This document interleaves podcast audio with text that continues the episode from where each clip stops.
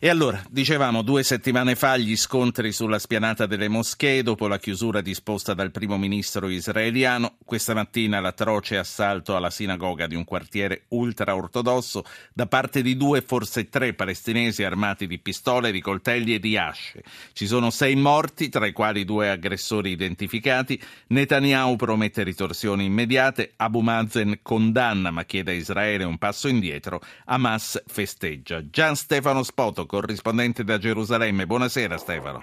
Buonasera Ruggero. Siamo alla vigilia di una terza intifada, i segnali ci sono tutti forse fra intifada e scontri la differenza è eh, nell'intensità e nella continuità, nell'estensione degli scontri. Ricordo che la prima intifada fu quella dei cortelli, la, quella terribile fu la seconda, quella con gli attentati suicidi.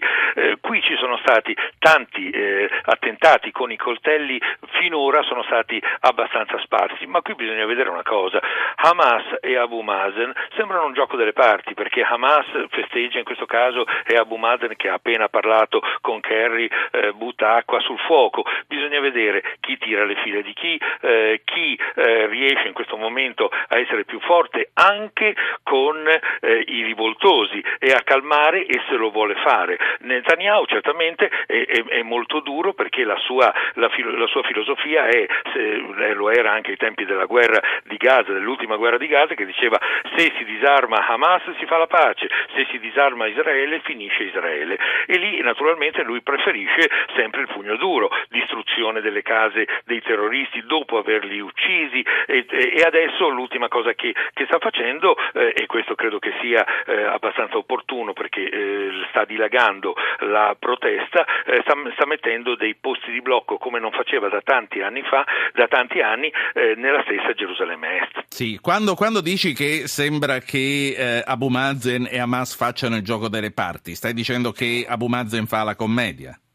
No, non sto dicendo questo, però eh, sem- sembra dall'esterno, sembra quasi che lo facciano, invece no, non credo proprio che lo facciano, nel senso che ognuno dei due ha seguaci di tipo diverso, ha un tipo di, eh, mm, lo chiameremo elettorato, ma insomma diciamo seguaci eh, di- diversi e ognuno dei-, dei, due vuole ovviamente anche da un punto di vista politico avere la supremazia. Ehm, sembra un gioco delle parti, ma in realtà non credo, non credo lo sia, però è di disorientante perché Hamas un colpo, eh, dà, dà, un colpo a cerchio e un colpo alla botte, eh, no, ma soprattutto Abu certo. Mazen lo fa eh, e, e, questo è disorientante perché, perché ogni giorno c'è un, un eh, portavoce diverso che dice una cosa diversa e quando sembra che le cose si possano appianare subito c'è qualcuno che lancia un anatema, che lancia una, una minaccia per niente velata, poi magari si rivela sì. inefficace, ma c'è. Gian Stefano, eh, sentiamo intanto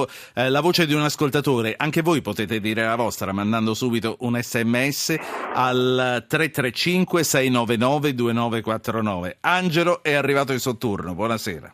Buonasera, dottore, sono Angelo Spalletta. Niente, volevo dire questo, che io metterei dentro una gabbia sia Netanyahu che Hamas, finché escono tutte e due solo a pelle e ossa, perché è vergognoso quello che stanno facendo. Stanno giocando sulla pelle eh, della povera gente. Chi ci va di mezzo sono i bambini, le donne, i vecchietti.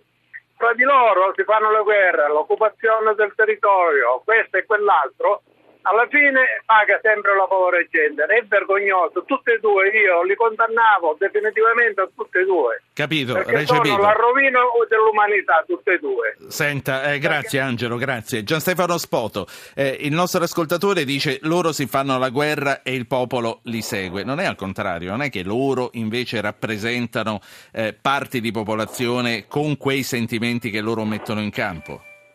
Beh, c'è da dire innanzitutto una cosa, che eh, adesso il governo di Netanyahu è in difficoltà e nei giorni scorsi lui stava cercando di corteggiare gli ultraortodossi per poter salvare il governo o comunque rimpassarlo, per cui teniamo presente che in Israele, anche se è una realtà tanto diversa dalla nostra, hanno gli stessi problemi di, eh, politici che ci sono da noi, per cui si cerca di fare le coalizioni, di avere i numeri. Finora Netanyahu ha avuto dalla sua parte eh, la, la, popolazione, anche se eh, ricordo che la marcia dei 150.000 alla fine della guerra di Gaza era appena finita la guerra di Gaza, erano 150.000 persone che a Tel Aviv hanno marciato per la sicurezza degli abitanti che stanno nel sì. Negev intorno alla striscia di Gaza e lui ha avuto un calo di Già popolarità. Eh, sentiamo, eh, c'è un altro Antonio, stasera è la sera degli Antoni. Antonio da Torino, buonasera. Buonasera. Eh, senti, io volevo sapere una cosa. Eh, alla luce dell'andamento demografico fra eh, i palestinesi e Israele, la soluzione dello Stato unico, come ho sentito proporre anche dal mm, corrispondente della stampa di Torino, Maurizio Molinari, è una soluzione ehm, in qualche modo configurabile al di là del fatto che eh, tutta diciamo, la, l'opinione pubblica preme per la soluzione invece dei due stati separati? Grazie. Grazie a lei. Che cosa ne pensa Gian Stefano Spoto?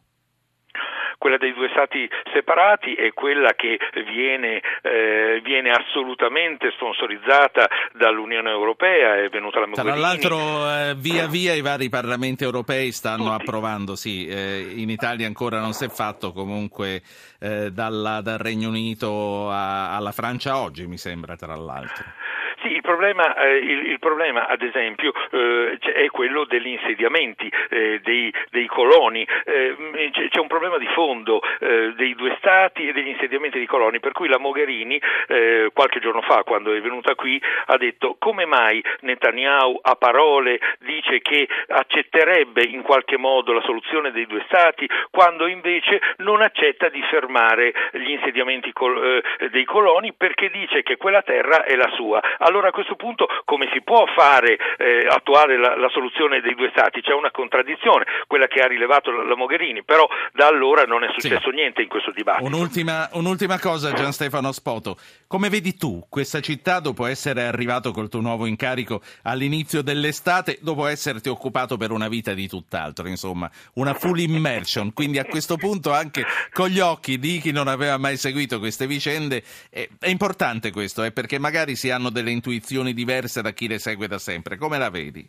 Assolutamente vero. Beh, io intanto sono stato fortunato perché sono arrivato il 17 luglio, esattamente quattro mesi fa, in piena guerra di Gaza e adesso mi sono trovato invece eh, in, in, in, questa, in, questa, rivoluzione. Certo, è, è, una grande, è, una grande, esperienza, è un'esperienza forte, però mia, l'idea che mi sono fatto in questo momento è che eh, no, se dovessi puntare su una soluzione qualsiasi di pace in questo momento non la vedrei perché nessuno cede da ultimissima, nessuna parte. Ultimissima cosa, se tu oggi come oggi dovessi consigliare a un turista di acquistare o rimandare un biglietto per Gerusalemme, cosa faresti? È un po' imbarazzante perché effettivamente continuano a venire. Eh, fra due giorni ad esempio ci sarà la marcia eh, della pace, eh, verranno eh, d- dall'Italia per la marcia per l'Alsace e, e sarà anche in territori molto particolari e, e, non so che cosa succederà. Certamente il turismo quest'est- quest'estate è crollato